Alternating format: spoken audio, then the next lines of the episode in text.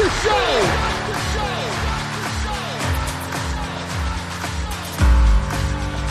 You have all made it to the dance. You have all made it, made it, made it.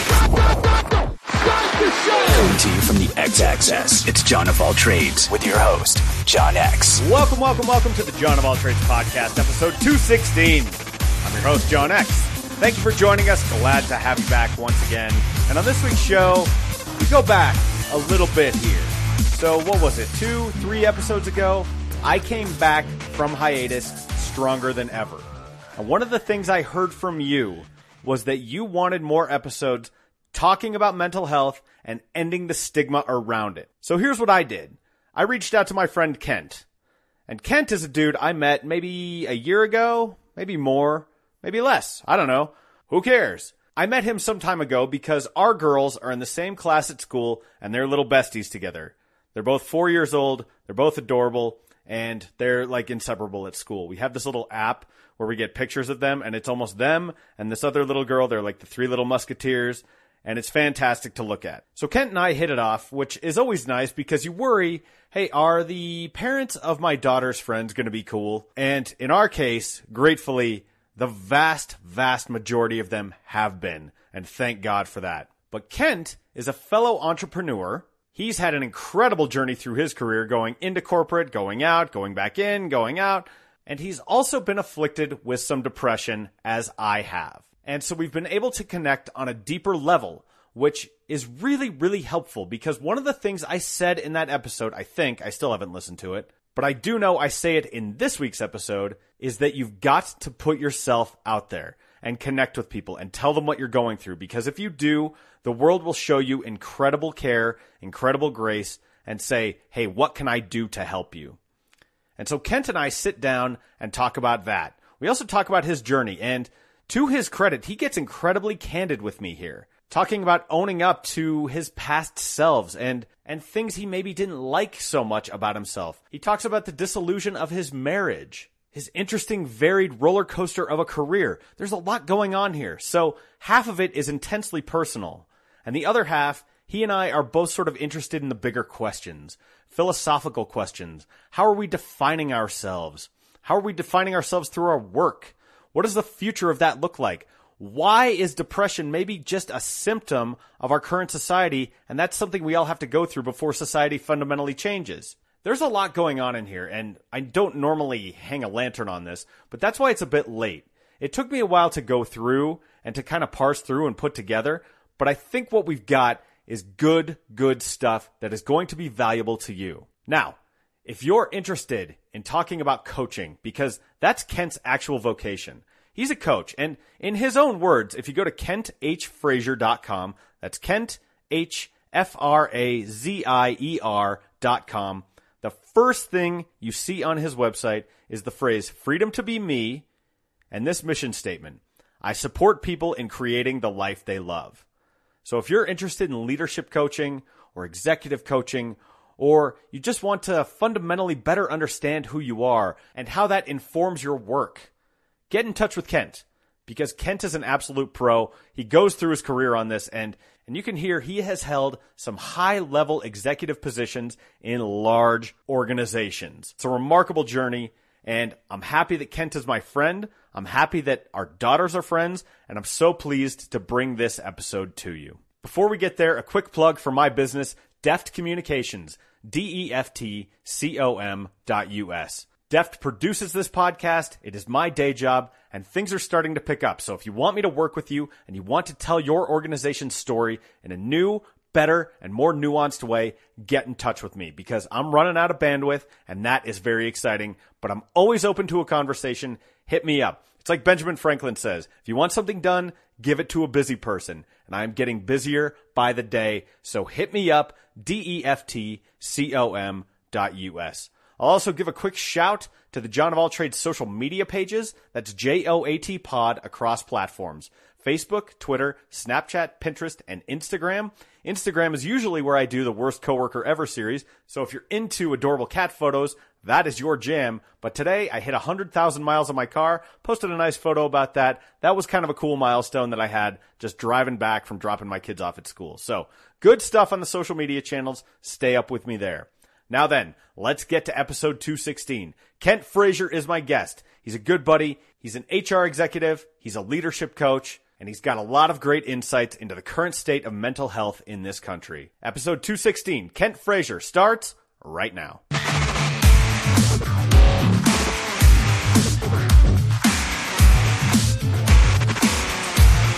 I hosted an, an event there. So this is one of their startups there. Oh, cool. Um, All right. And they take developmentally challenged people Mm-hmm. on all kinds of trips, commingled with quote unquote normal people. Right. Yeah. And it ends up being like a wonderful experience for both the normal and the developmentally challenged to see through these bullshit lines and how we separate ourselves. Right. Like these barriers that we put up, or yeah, no, I get it. Yeah. Um, so they're a nonprofit. They do great stuff. This was I, I supported their uh, charity event. They had it at the Automobile Museum. Oh, cool. Do you know right. this place? No. It was fascinating. Yeah. Yeah. So anyway, that's I bought a shirt. Got to support the band. Yeah. yeah. it's funny, dude. I'm with the band. Oh no, it says on the back, I'm with the band.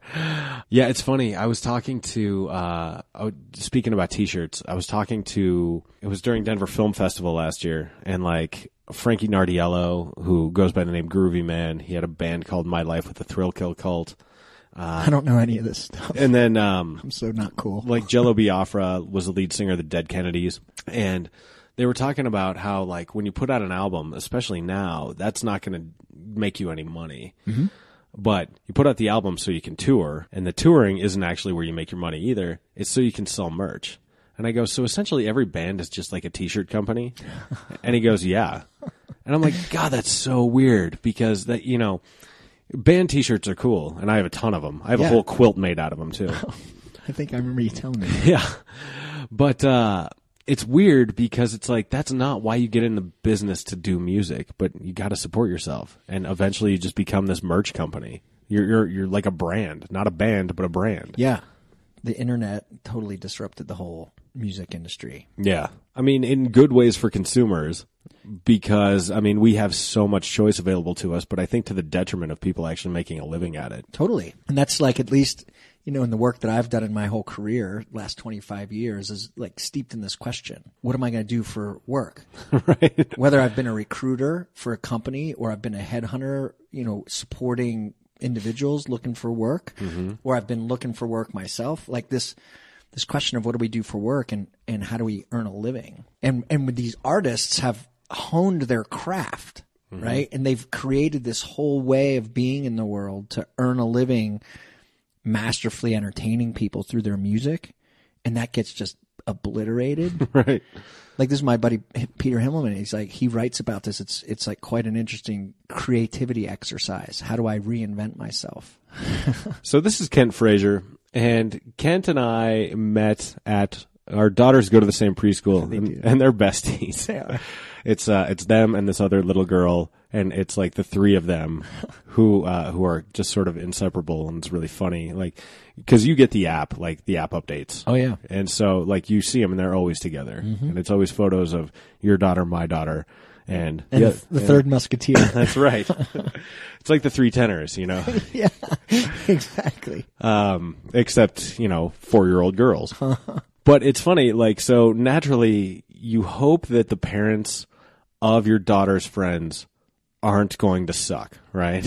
Yes. and so, like, luckily we hit it off. We did. pretty well, like, and pretty easily, like, pretty quickly. Um, and it's funny because you and I are in related sort of fields, industries, but not really. I mean, we're we're sort of tangentially related, and depending on the company, people will group together this HR, this recruiting, with communications. Um, and a lot of what I've done in my career is internal communications. So I end up working with sort of the HR department. How do we communicate what we're doing to the people who belong to this organization? And so I've stepped on it enough, but why don't you give me a little bit of rundown of what you're doing now?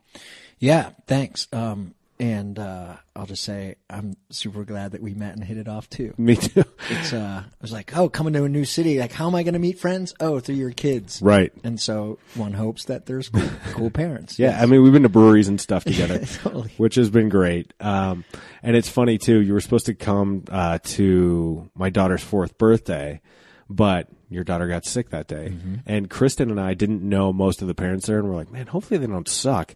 But they showed up, and they're like, wow, there's breakfast tacos here and beer. All right, this is all right. We go, okay, you're cool. yes, If anyone's like, ooh, for a kid's birthday, it's like, oh, okay, go wait in the car. exactly, exactly. Well, now I'm hungry for breakfast burritos and beer, yeah. but uh, yeah, we're sorry to have missed that. Yeah, but Yeah. I mean, we are recording this on a Tuesday, so. And in the morning, so that that might not be good for the productivity for the rest of my True, day. true, true, true. So what I'm up to, um, thanks for that question. It's, it's a question that's been top of mind of late as I look at, you know, kind of taking inventory from a 25 year career in, you know, being steeped in this question of who are we as a company? What am I going to ch- choose to do for my work? How do I attach my sense of self to what I do for a living and the company that I'm representing?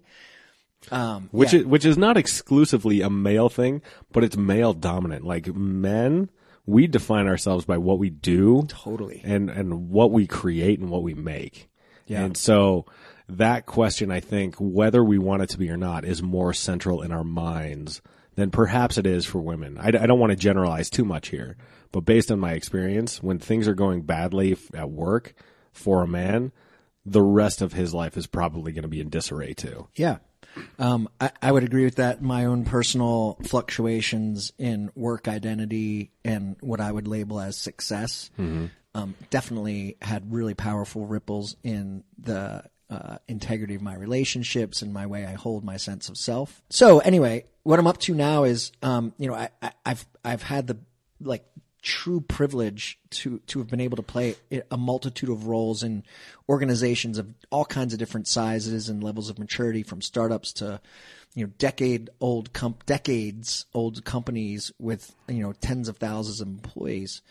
The conversation around work is usually one that brings up a lot of consternation for people mm-hmm. and a sense of suffering. Really? This has been my experience, you know, wh- whether as an HR business partner or recruiter or, you know, running learning and development or whole, the whole talent management stuff. There's this, oh, I have to work. Hmm. I want to get promoted and I want to make more money. And then like, it's just, it's just an inter- it's an interesting conversation. I don't even know where I'm going with this at the moment. But- Okay, But, but- it's just like been steeped in this question around our, our sense of selves and, and the way it connects to our work. Well, I think what you're hinting at is there's a tension there. I have to work, but I may not want to, and I may not like what I'm doing, but there's still pressure to advance down that path.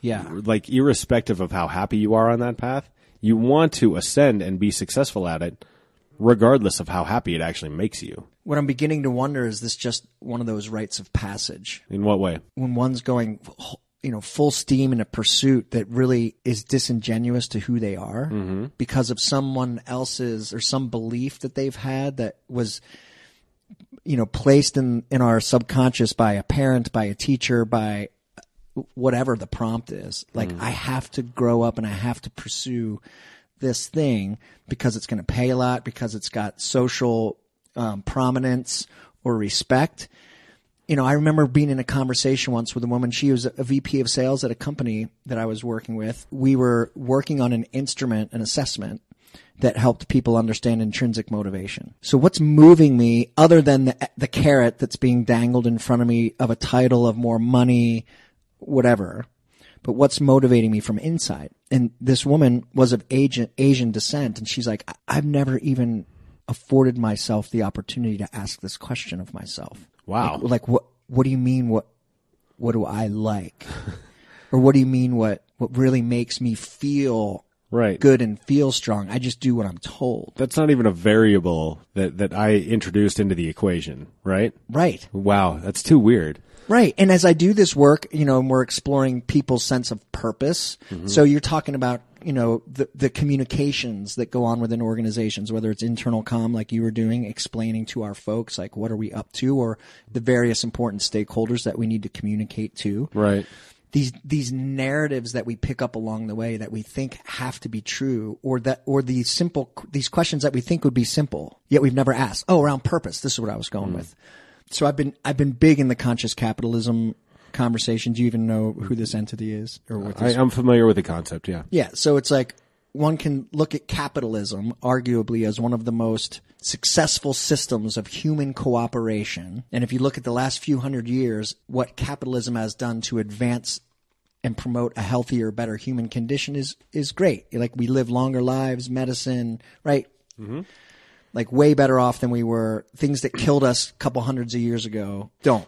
Simultaneously, at this relentless pursuit of profit, we've created other conditions Right. There's a destructive element. there's to a it. destructive element to it. So conscious capitalism says, can we can we become more attuned to what our wake is in the world and our way of being as a corporate entity, and can we aim what we're up to at actually elevating humanity right. as our reason for being? So I get a, I get to work with a dream client of mine, Ghirardelli Chocolate, 166 year old company, great you know premium chocolate, great mm. brand Oh yeah. and and they're they're working on a new marketing campaign mm-hmm. that is Ghirardelli chocolates making life a bite better or makes life a bite better. Okay. And and the way they're they're the way they're holding themselves in this crazy frenetic frenzied world like we're we know we know we're not curing cancer Right. we know we're not but you know like people love a good piece of chocolate Sure. and so indulge, like here's a square of really mindfully created, right? They've got all their fair trade stuff in line. Nice. You know, they're, it's, it's sustainably created, right? Mm-hmm. They're conscious about what they're up to and they're saying take, so like this is our marketing campaign. Great. Do we live this for our employees? Well, what's our purpose? Can we take that same language, making life a bite better? And what does that mean in the way I think about my job? What does that mean in the way I interact with previously held silos within organizations? right. And how am I like showing up in a way that makes life a bite better for everyone that I'm engaged with? What does that mean for our recruiting practices? What does that mean for our promotion practices? What does that mean for our sales and the way we engage with our various stakeholders? Right. What does that mean for our work environment? Totally. Um, you know, how are we structuring our time off and, Totally. you know, h- helping people live well-rounded lives? That kind of concept? Totally. Yeah. Yeah, yeah, yeah. So I think it's really interesting as they're also so they're saying all of this aspirationally. We here's who we're promoting ourselves to be in the marketplace, making life a bit better. Here's who we saying here's who we are saying we are to our employees. Mm-hmm. Yet there's still high turnover. Like mm. the executives all still have fancy company cars. Right. Let's look systemically at what you're really all about. And change change is difficult too because I mean the the systems that are in place are you know often seem intractable. And this is one of the challenges I always have as a consultant. You go into a place and they say, "We really need a new way of doing something." Yes. And you go, "Here's a new way." And they go, "Well, we can't do it that way." Right. And you exactly. go, you go, "Well, why not?" And you go, "Well, we've never done it that way." Right. It's like, what are we talking about here? Totally. We're talking in circles. yes. Uh, and and so I mean, a, a company that that says it wants to change, it's one thing to say that, but it's another to actually do it and and undertake the the spade work of actually doing that. Yes. And is that sort of where you come in? Is that your role? I mean, you the value of consulting, no matter what you're doing, is always being able to come in and look at something with a fresh set of eyes. Hmm. Because when you're deep in something, you get wrapped around the axle, you can't see your way out of the forest. Yes. you need someone to come in and go, okay, well, this over here is messed up. It's like, well, no, that's the part that's good. And you go, actually, no, this part that you think is a problem is actually good. This part over here that you think is good is the problem. They go, what? And people who actually take that counsel to heart are really doing excellent work. So with regard to the way I just couched that, how does that relate to the way that you come into an organization and the the type of work that you do? Yeah. Um, what I'm describing is part of the human condition.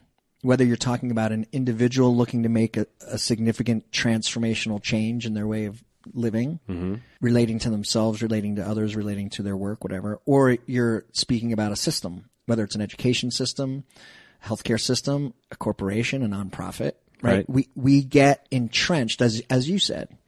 When we're in our own jar, we have a hard time reading our label. And That's an interesting way of putting it. yeah, I have to give credit to that. This is from Simon Mainwaring, a guy who does purpose work for organizations. His company's called We First in LA. They're great. But he's like, yeah, like, and that's true for like when I'm in an individual conundrum, I need that outside perspective. So Right. whether it's an individual or an organization, there's a difference in asking for help and being willing to do the things required to fulfill upon the change that you want. So the, the current way an individual's operating or an organization is operating, it's designed perfectly and fine tuned perfectly to get the exact output that you're getting in the exact experience that you're getting. If you want a different outcome, you you have to really be willing to let go of these sacred cows, these things that you hold as truth, and try stuff that is new and is uncomfortable and is gonna be ineffective for a period of time. Right. It's just going to be. And most people don't want to take that degradation in performance. And so we cling very strongly to the pain that we know because it's predictable. Mm-hmm. How does that relate to what you do specifically? Yeah. So it's, as you were saying, it's shining a light on or helping people realize, okay, here's what you're saying you want and here's what you're saying is non-negotiable. Holding the mirror up and, and, and like, if you want this to change, something has to shift here because these two things are Gotcha. And so then it's providing the accountability structures, it's providing practices, it's providing whatever the Gotcha. Accountability structure, like so, and providing milestones and totally like Yeah. when I did an Ironman, right? I hired a coach. Sure. I joined I joined a triathlon training team, and they they scheduled workouts yeah, for groups that I could come and be part of and understand and how I learn and grow from others. I'd had one on one stuff with my coach. I had stuff that I did by myself. right. Absent that structure, I can talk all day long about wanting to be an Ironman Sure. and wing it, or I can, I can hire people around me and I'll be willing to be coached and I'll be willing Right. To let go of stuff as they're as they're offering notes of form correction. Hey, you don't see it, or like in a golf swing, right? Like, hey, you can't see it. but Your backswing, like you're way past parallel, Right. And you think you're at three quarters Right. And you're bending your left arm, which you're not. whatever it is. Yeah, right? yeah, yeah. You- you- we need outside eyes on our on ourselves. We need outside eyes on our business, and we have to be humble enough and willing enough to take the corrections. Yeah, that's tough, man. Question for you. You used to be inside organizations, right? Yeah. Mm-hmm. I mean, what propelled you to finally, this is always a question I love as an entrepreneur and talking to other entrepreneurs. What finally propelled you to take the leap and go out on your own? Yeah, I, I've I've been in and out uh, multiple times in my career, which is an interesting Really? pattern. Yeah, yeah, yeah. Wow. Um, my my first job out of college was a hundred percent commission sales job, banging leads, banging phones, then consulting with people to get them to pay for our services. Very entrepreneurial, learning how to you know pound the pavement essentially. Then went in house and started doing recruiting. Same thing. During the first dot com boom, dot com crash, started my own recruiting company, helping people that had been displaced right. right? So I'm like, oh, so that was interesting, entrepreneurial. Then went back in to a big Fortune 150 company and then said, oh gosh, this is where I was like, this was a pivotal moment. I had been in this moment where I was like, oh my gosh, I, like it's working. Like I'm living the dream. I'm getting promoted to my big corporate VP job. I've got the nice office. I've got my fancy car, right? I've got all the trappings of materialistic Right. success. Mm-hmm. I have them all All, all the sort of surface level markers. all the surface level markers. I check, check, check, check, check. And I'm up on the ninth floor where all the executives are one day. And, what, and what city were you in? Dallas. Okay. And the feedback that I was given was, you know, when you're up on the ninth floor, you, you shouldn't smile so much or like really be nice to the executive admins uh-huh. because it makes you seem junior. Okay. Right. So here I am, you know, relatively young, you know, in my in my mid thirties, saying like, "Gosh, like I've I've done it," and then the you, the here comes the needle and the balloon, right? Yeah. Like, you can't even express that happiness.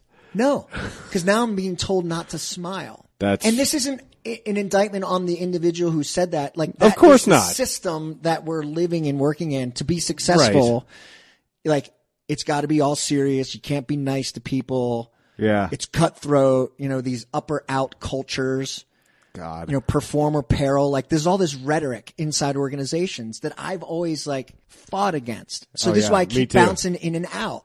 Because I'm like, you know, we're just judging and labeling people and trying to like judge a cat by how well it can swim, rather than saying go be a fucking cat Right. as best as you can be a cat, and we're gonna help you be the best fucking cat you can be. Yeah. Dude, that's so like I I have to bounce off that because when I was in my corporate gig, which was uh I was I didn't work down there, but I was there frequently. It was Houston. Mm-hmm. One of the things that I heard from one of the up, the higher ups there is the CEO would walk around like at night and see who was still there. And like it was, it was a culture of last one there wins. And it's like, what a crock of shit.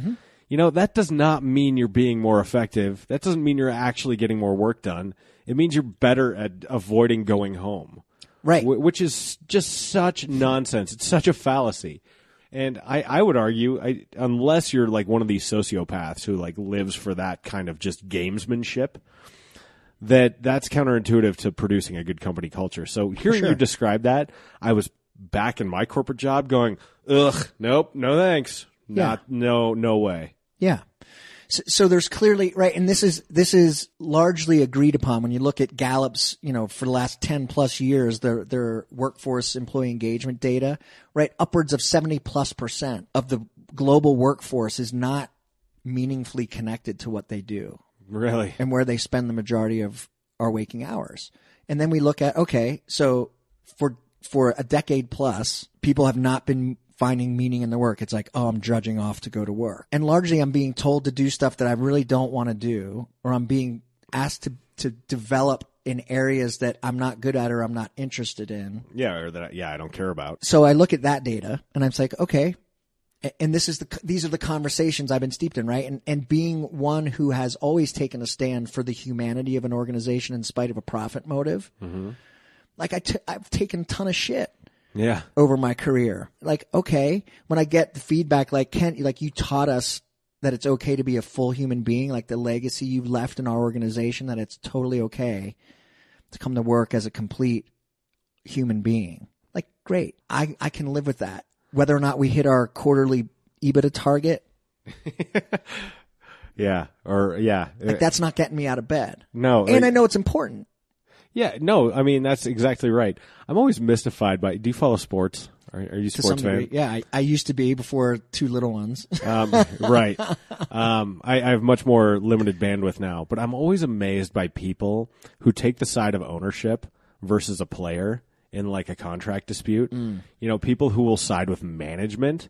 It's like, dude, you are on the wrong side of this. Okay, the system's going to be just fine. It doesn't need you acquiescing to it and defending the matrix here. Yeah. Okay. You should be, a player's career is short enough as it is. Mm-hmm. You should be on their side trying to extract as much money as they can because this entire enterprise is built on their backs. Mm-hmm. And so what you're talking about with conscious capitalism, there's a concept that was, I was reminded of recently called the triple bottom line. Yeah. That kind of thing. Yes. The team is going to be fine if it pays this great player a little bit more money, which he's trying to earn. Yet imagine in your own job advocating for management to try and suppress employees' salaries as much as they possibly could. Yeah. Yet that's the side you find yourself on with this leisure pursuit. Totally. That's insane to Totally. me. Totally, totally. This is just this is triggering an, another memory of a conversation that I had in in an in-house role. Company gets private equity money. We've got ag- aggressive growth targets, and in a services company, our people are our product. And- Right, that's and it. As such, is our largest cost center. Right. So when the math isn't working out on the spreadsheets, the edict that comes down is said something like, "Hey, we need to whack half half a million dollars out of labor." And when I say, "Okay," so those are people with families and needs, and and people don't live in spreadsheets. I understand we need to maybe revisit our financials. And I would offer that we can start by looking at the bonuses of the senior management team that are the highest in the industry. And I know you're holding on to that as a competitive advantage and it's a retention strategy. I get all that. Yeah. We play And- with we play with live ammo here. I understand that. I totally get all that. Yeah. Yeah. And who do we really want to be? Do we want to continue when you, we say we're a company that cares about people over profit and we walk around making decisions of whacking half a million dollars, right? Mm-hmm. Out of we got to whack labor. Yeah. Meanwhile, we're going to still enjoy our top of the house cushy Right. spot. This to me always rubbed me wrong. Yeah. And and it didn't make me super popular Yeah. In the C suite. in the C suite. Right. And and so I bounce out again. Right. Like this is where I first, if we want to go into like depression conversation, right? I, I moved to LA because I'd taken, I had been in this pattern. I had done what I wanted to do, or so I thought in corporate America when I was with Petco. Awesome company, awesome boss, mm-hmm. still really good friends. And I, I needed to just get out. And, and so I took a three year sabbatical to understand like what's life really more about and what's work really all about. And then I ran out of money. Sure. I, at that time, were you working? Were you doing like the typical eighty hours a week? Like, Not 80, but 60 Right. for sure. yeah, sixty's pretty easy once you get to that level. I mean, that's ten hours a day, and then like, I mean, ten hours a day, six days a week. Yeah. Yeah. Yeah. So they were, you know, it, it was seven to seven, eight to eight, you know, Right. uh, that's just kind of what the, the gig was. And I was into it because I was single. and I didn't have a family, didn't have any other interest. It got me my 911 convertible. It got me my condo in La Jolla. It got me my, like all this stuff that I thought was real and that I thought was me. Yeah. That you thought you needed, but you never really got to experience much of it. No. Yeah. and then and then like this is where like Christine comes into the picture, right? And mm-hmm. and like I this is my ex-wife. You know her as the mother of our kids. Right, You yeah. guys are friends. Like Yeah. And I love Christine. Like she's a wonderful person. And the way we came together in our relationship was me at 40 years old thinking that it was going to be really cool for me to have a hot 24 year old girlfriend to complete my picture of the 911 convertible, the La Jolla condo, the Ted Baker wardrobe, Right. like all the douchebaggery that I that I couldn't see at that time, right? In my own jar. Yeah. Yeah. Yeah. You weren't seeing your own label. Correct. Or the label that I was putting on, I was like, it was carefully curated and what I really wanted to show. Meanwhile, inside, I was imposter syndrome, lots of anxiety, Right. drinking a ton, womanizing a ton. And so I, I needed to arrest that progression because I'm like, this is, this is fruitless. So I bounced and took this three year sabbatical and got certified in a coaching methodology and really understanding adult development because most people like will, will hit that level and most organizations hit this level of I'm making good money, six figures. Mm-hmm. Like what, why do I want to change this? I, I just want to preserve and protect the status quo or, or at least keep this show going. Right. But I was realizing the, the emptiness of it. yeah. Really? U- ultimately, it was pretty facile. Totally. Yeah. Totally. Totally. That's weird. And I, there are some people, I suspect, I don't know this for sure, but there are some people who maybe that that is where they want to get to. Maybe, maybe not.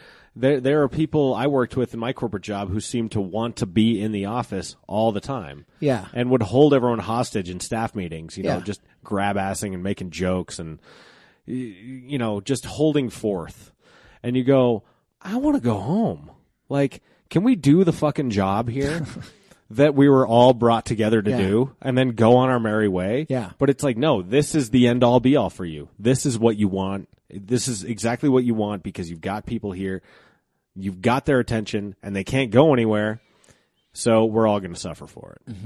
Um, and that to me, uh, that was one of the reasons I had to leave corporate. I just, I, I couldn't do it anymore. And I felt like I wasn't living up to my potential.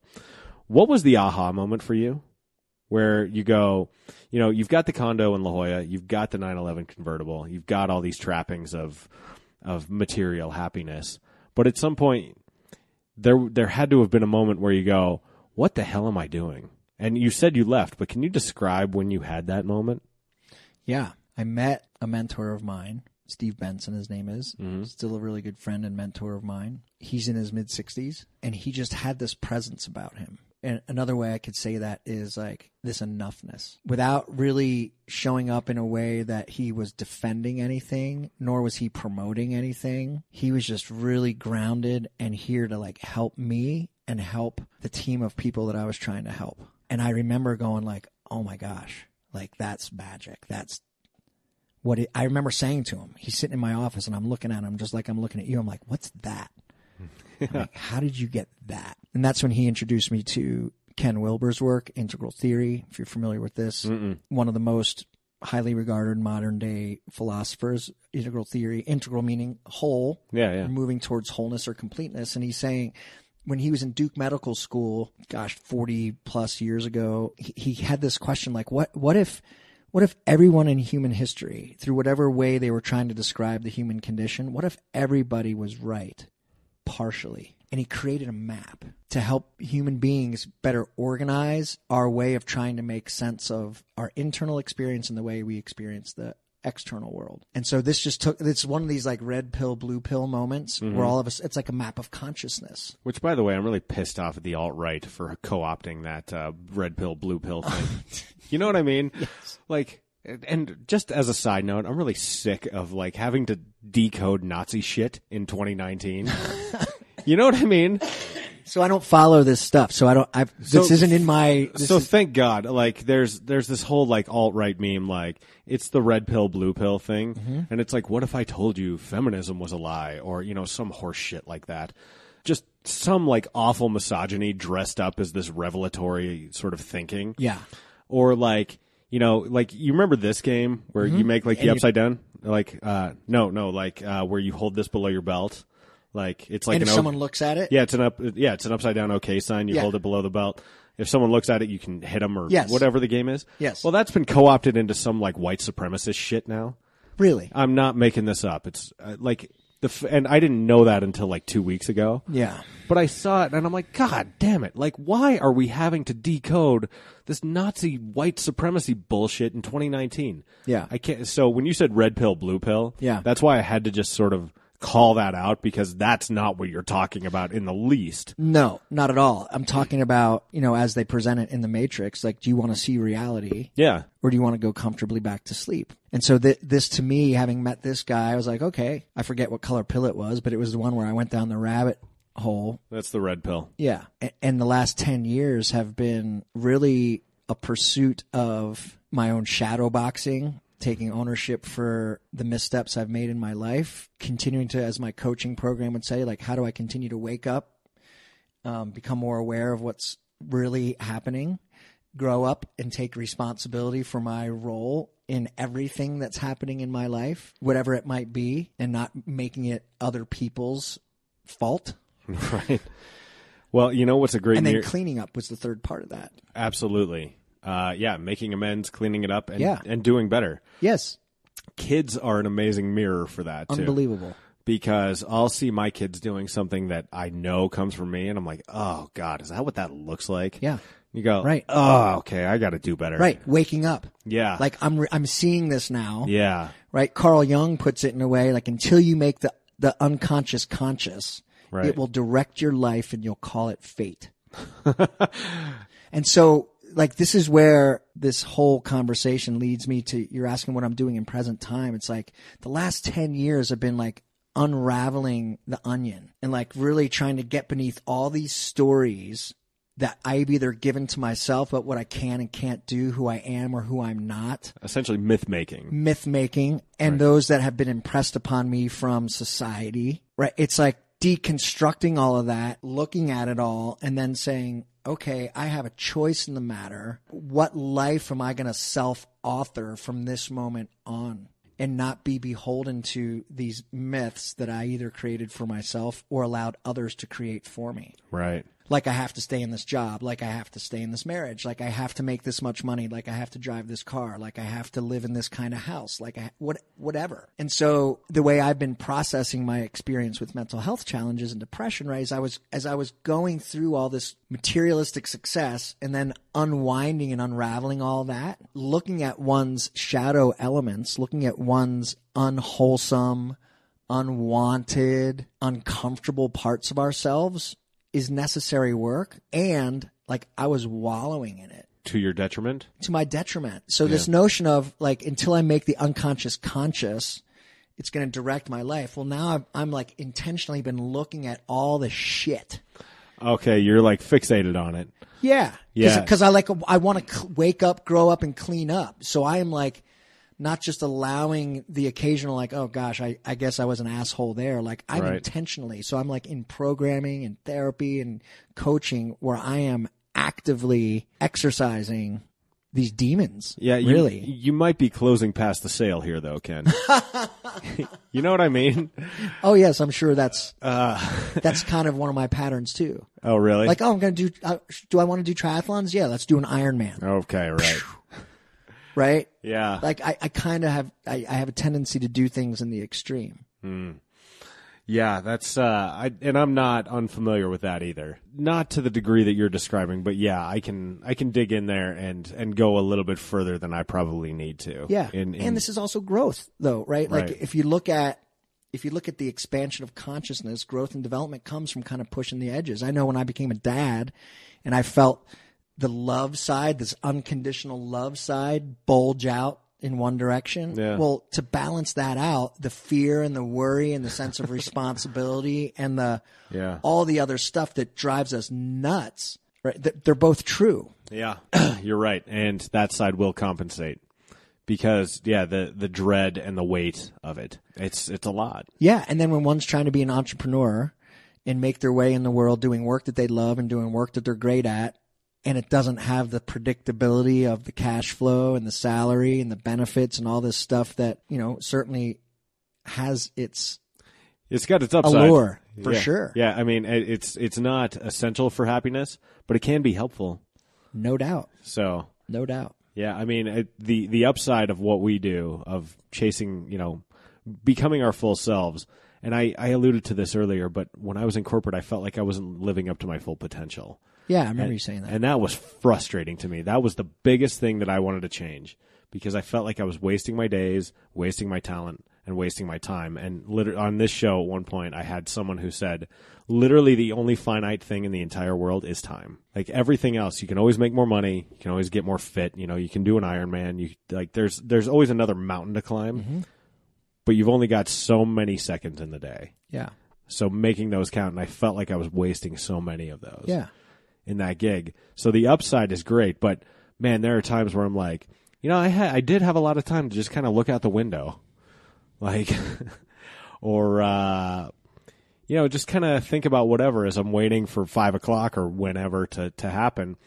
And there's some comfort in that, but you know, it's it's all part of a calculus we all have to do. Yeah. and and a lot of people are unwilling to face that sort of math problem on that deep a level. Yeah. Um, it's like, no, I don't even want to plug in the variables. I don't even want to know because the other side is too scary. Yeah. And that to me is an opportunity lost. Like if you're if you're ever thinking about doing that, time is the only thing that is finite. And I've I've quoted this a number of times on the show. My favorite Warren Miller quote is whatever whatever you want to do, do it this year. Because if you don't, you'll be one year older when you finally do. Yeah. A lot Yeah. can change between now and then. For sure. For sure. And So- the, the and the, so the question that I ask for myself and that I ask of all my coaching clients and that I ask of all my organizations trying to loop this back is like, are you at the effect of some myth that you're holding on to that you've either created for yourself or that someone else has imposed upon you? And or are you willing to like challenge those and do the work to create the thing that you really want to create? Do you read ancient philosophy?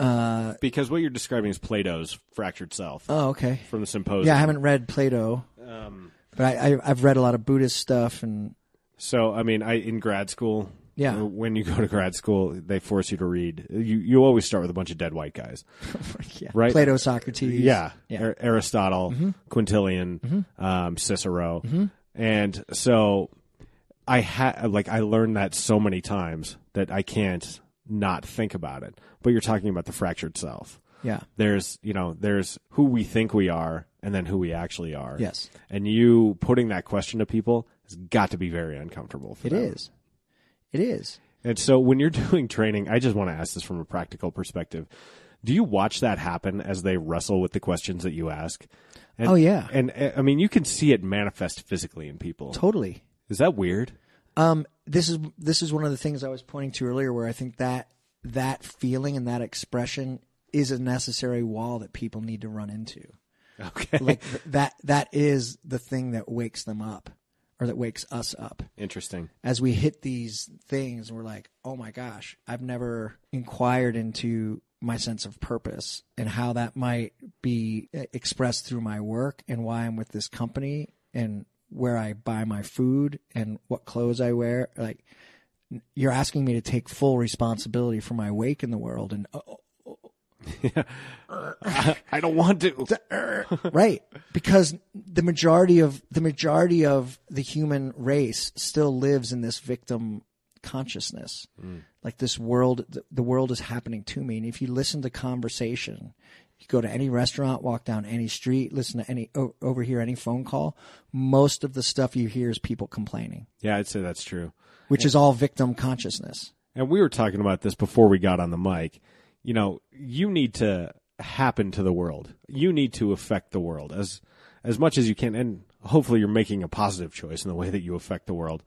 But if you view it as you are having an imprint on the world, what kind of imprint do you want that to be rather than the world happens to me? I just happen to be here. The rest of the world is happening to me. That's no way to run a railroad here. Yeah. Right? That's no way to live. and the other side is true like but there's so mu- there's way more that's out of our control Of course. than there is in our control so the paradox is i love what you're saying is how do i show up mm-hmm. And take responsibility for creating the life that i want the relationships that i want the work that i want and, and give it my best and then the world's going to ask other things of me along the way that I didn't necessarily want, but maybe needed in some way, shape, or form to continue to grow up. Pick whatever the the, the reason would be. Yeah. Um, so I think it's both. It's being it's be, and the, the, again, this has been my practice because I've tried shoving the world around to comply and bend to my whims and wants and desires. And that's not what I'm saying either. Yeah. Like no, that's no, you, you can't you can't view yourself as, you know, a demigod or Right. or uh, to a much lesser degree as a bully. right, You right. Know, you know, you, you're not Do we know any of those in public figures these days? uh, none that I'm aware of. no, no, no, no. No- no- none that I've heard of anyway. But no, it's it's it's choosing to. I mean, you, what's the old cliche? You're in charge of only a handful of things, right? Your attitude, your work ethic, and the way you treat people. Yeah. So, I mean, if you choose the ways in which you do that, then when the world like comes upon you and requests certain things or puts demands on you, you can be in charge of those three things. Yes. You know, um, everything else, it's kind of out of your control. So, Yeah. So being willing to dance with it. Yeah, exactly. Yeah. Or I, I kind of like jujitsu Oh yeah, beautiful. because you know, like jujitsu is it. yeah, exactly. Uh, jujitsu is about feeling your partner, or you know, if you're in a fight, your opponent's energy, and then how are you redirecting that to your advantage? Yes. So Yeah, yeah. Martial arts are great learning. yeah, and I haven't I haven't spent I've spent a lot of time reading about them. Haven't spent a, a ton of time actually practicing them. Yeah. So Yeah, Same. And and this is what I what I notice so much about in my own experience and when I'm working with others is so many times we mistake having an intellectual understanding of something as oh I know that. Like I could read all the books in the world about what it's like to be a single dad. Mm-hmm. I can read all the books in the world about what it's like to have depression. Mm-hmm. I can read all the books in the world about what it's like to lose someone to cancer or lose someone to addiction. But until I live it, I don't know it. No, I mean, and I, in Good Will Hunting, I feel like Robin Williams conveys that to uh, Matt Damon. Yeah, You that's know? one of my favorite movies. Yeah, he's like, uh, if I ask you about war, you'd probably throw- throw Shakespeare at me. Right. You know, once more into the breach, dear friends. He's like, but you've never been near one. yeah, Um, and so, yeah, I mean, uh, that's that's a point that's well stated. yeah. So, in terms of where you go from here, because we're amazingly rapidly running out of time here, what in your practice that you haven't done that you'd like to do more of? Where are places that you might like to go, or Yeah. areas of practice that you haven't been able to execute to to your liking? Where do you go from here? A couple things are bubbling up for me in this domain. One is um, around this conversation of mental health Yeah, and ending stigma related to it. Jay Krishnamurti um, has a quote that says, "It's no measure of health to be well adjusted to a society that's profoundly sick." And so, to some degree, if one isn't in some state of existential angst or depression about the human condition on this planet and the way we treat one another to some of the things you were pointing to earlier, maybe you're not paying attention right. and maybe you're a little bit too comfortably numb in your own cocoon that these things don't affect you. Right. So I look at, you know, those of us that do feel the the suffering and the inequities and the injustices that the humans condition like human that we are doing to ourselves and to one another. You know, it's it's stepping into that conversation in, in whatever way that I can. I, I can choose to do it in the workplace, having spent 25 years kind of in that conversation already. I, I'm meeting later this week with the executive director of the National Mental Health Innovation Center, which is here at University of Colorado Nice. and I met him at a Denver Chamber Leadership Foundation where what's her name uh, Ritter, I forget her first name. She was the former first lady of. Oh yeah. Um, yeah. Uh, she was facilitating the conversation. It was about mental health, and so you know what what do we do as civic and community leaders here locally to you know amplify this conversation around mental health so that you know people aren't so ashamed and there's not so much stigma and we and people can get the help and the support they need and we could recognize that maybe this isn't a life sentence either and maybe it's a developmental progression that we go through that'd be nice. as we learn to be compassionate towards ourselves and to others and and you know the, the the suffering that exists just as part of this condition right? This is the buddha said this. This is the first noble truth. Life is suffering. Ignorance of that or resisting that creates more suffering. So we've got all these people feeling like they're suffering alone. Loneliness is the leading cause of why people go to therapy. Yeah, and I I've found so I want to be in this conversation somehow because it's a systemic challenge in suicide rates and like you know I have friends that have teenage kids Yeah. that are suicidal and addicted. And I'm like we have little kids. And I'm like no. Yeah. how am I going to affect this so I think about education you know I was on a call earlier this morning with someone that's t- thinking about how do we reinvent the education system like I'm interested in having the hard conversations that we need at the systemic level and understanding the interdependency, whether it's politics, education, healthcare, for profit, non for profit, non for profit. Like how do we all come together? I'm with you 100 percent on this. S- So I don't I don't know what it looks like yet, but it's it's it's somehow convening experiences and interventions and programming that brings things a little bit more into harmony. That'd be good. I think we're in a weird place in society too, where everyone knows that what we're doing isn't going to work this way for much longer if it's still working. Like, And what are you pointing to when you're saying working? Like anything, the way we're educating kids, the way we're Right. treating healthcare, the way we're treating the environment,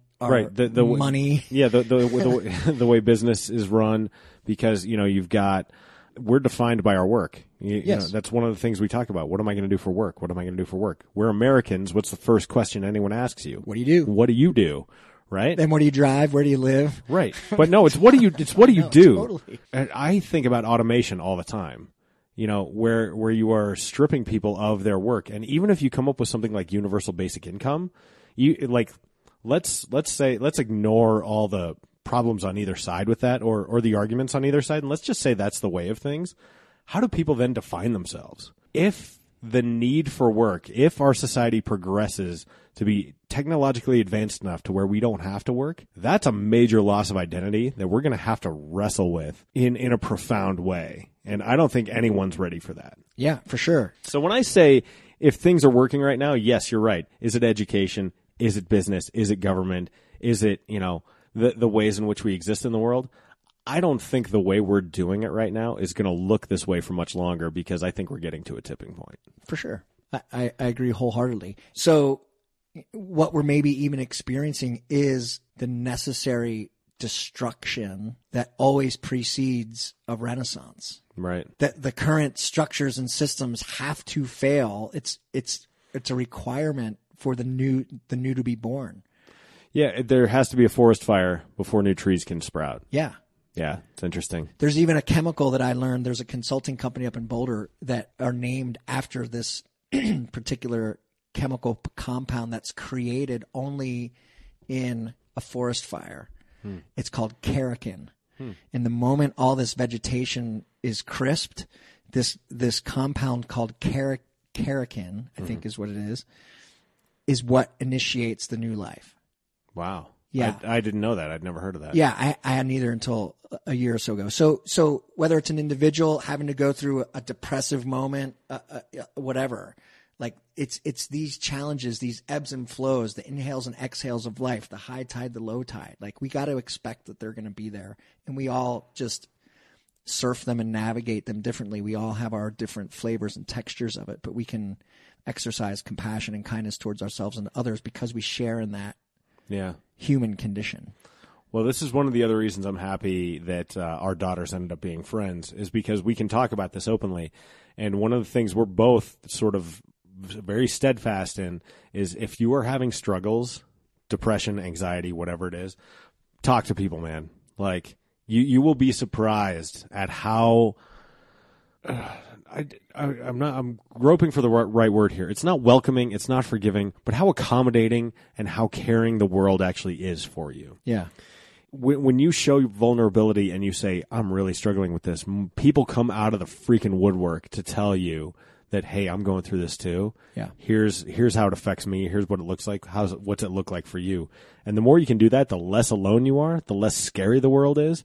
And that's one of the reasons I wanted to do this show with you is so that we could talk about this and go, hey, you know what? It's okay. Yeah.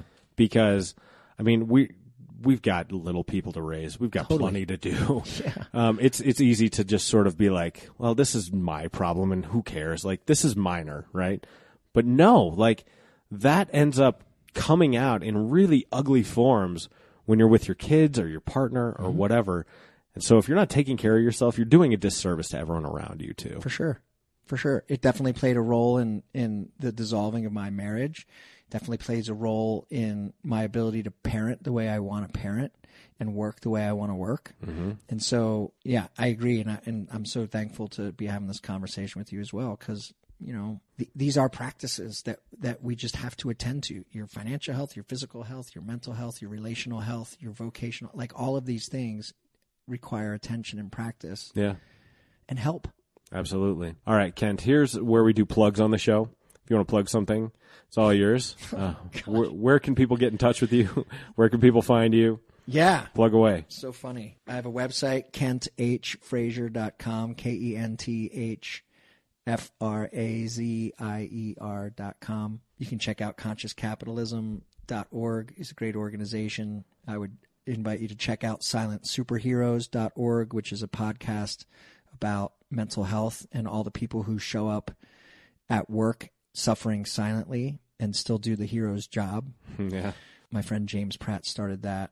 Um, I would also point out this is my brave, which is my good friend Jen Marshall in the Washington D.C. area, using the power of song and poetry and spoken word to help people suffering from mental health challenges to tell their stories and heal in doing so. Great, great organization.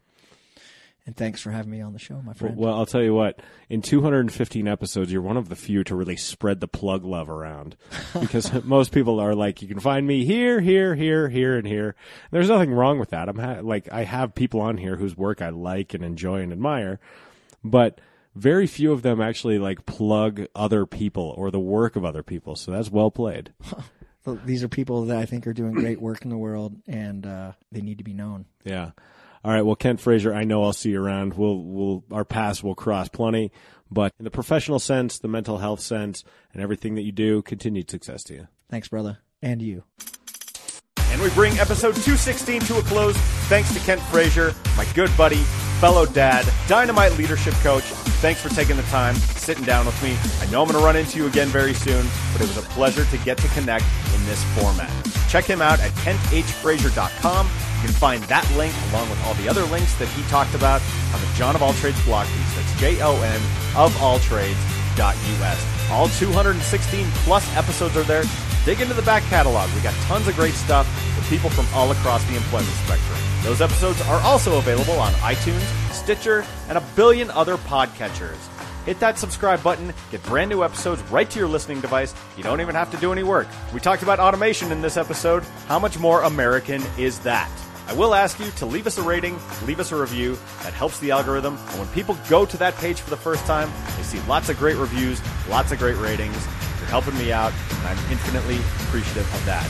Our sponsor is 4 Degrees, the number 4 D-E-G-R-E dot E-S. If you're doing anything online, building a website, creating a campaign, social media marketing, or digital advertising, 4 Degrees can get you connected with the audience that needs to see your message the most. They'll help you write that message, but more importantly, they'll help you deploy it effectively. The number four, D-E-G-R-E dot E-S. I'm out of here for this week. I will be back very soon with a brand new episode of the Jon of All Trades podcast. And until I hear you again, say goodnight, Tracy.